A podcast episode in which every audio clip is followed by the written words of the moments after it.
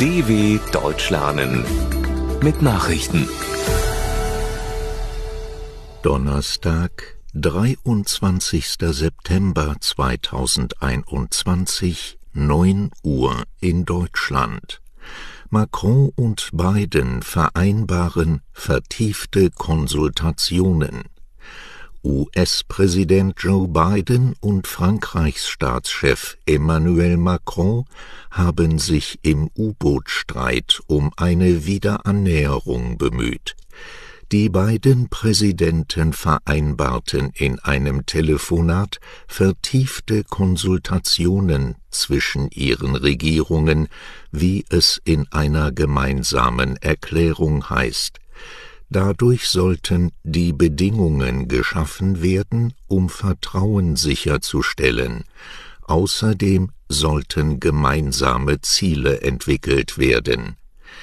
Der französische Botschafter in den USA soll kommende Woche nach Washington zurückkehren.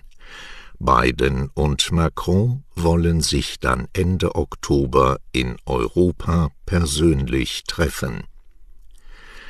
Maas nennt Afghanistan gewaltigste internationale Herausforderung.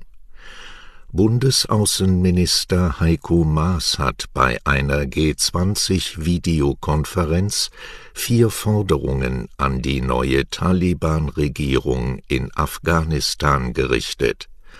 Humanitäre Hilfsorganisationen müssten ungehinderten Zugang zum Land erhalten und ausreisewillige Afghanen müssten das Land sicher verlassen können.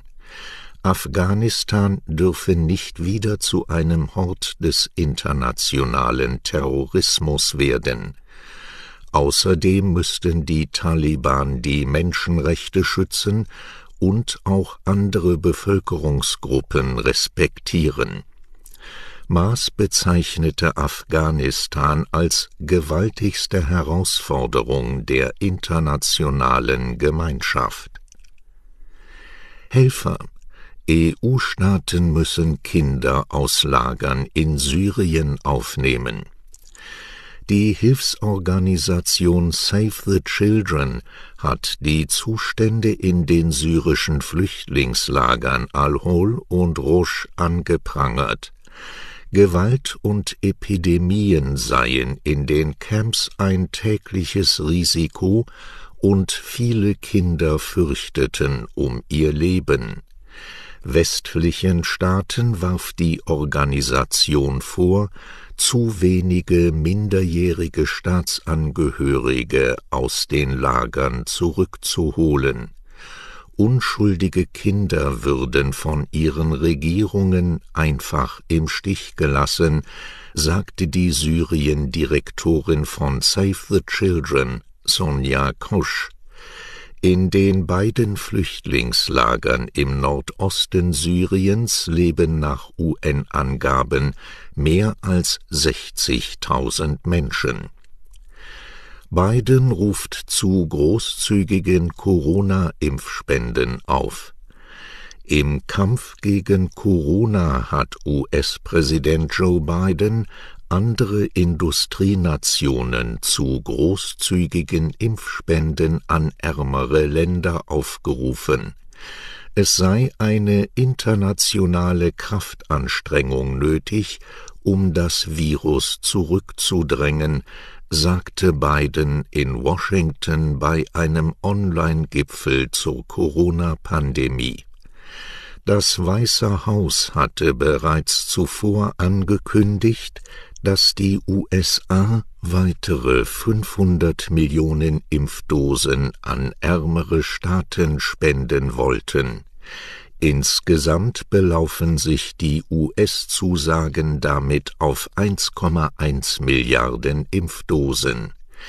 Die Herstellerfirmen BioNTech und Pfizer wollen die Vakzine zu Vorzugspreisen liefern. Vorerst keine Polizeireform in den USA.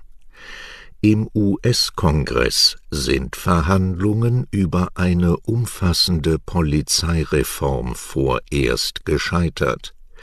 Es ist ein schwerer innenpolitischer Rückschlag für US-Präsident Joe Biden.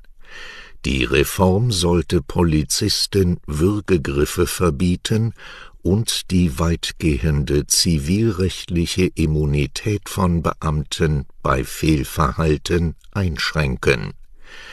Der Gesetzesentwurf George Floyd Justice in Policing Act wurde nach dem Afroamerikaner benannt, der im Mai 2020 von einem Polizisten in Minneapolis getötet worden war. Sein auf einem Handyvideo festgehaltener Tod hatte in den USA landesweite Proteste gegen Rassismus und Polizeigewalt ausgelöst. Region in Polen ist nicht länger LGBT-frei. Nach finanziellem Druck der EU hat eine Region in Südpolen ihren Status als sogenannte LGBT-ideologiefreie Zone wieder aufgehoben. Das Regionalparlament in Świętokrzyskie stimmte in einer Sondersitzung dafür, die umstrittene Bezeichnung zu streichen. LGBT steht im Englischen für lesbisch, schwul, bisexuell und transgender.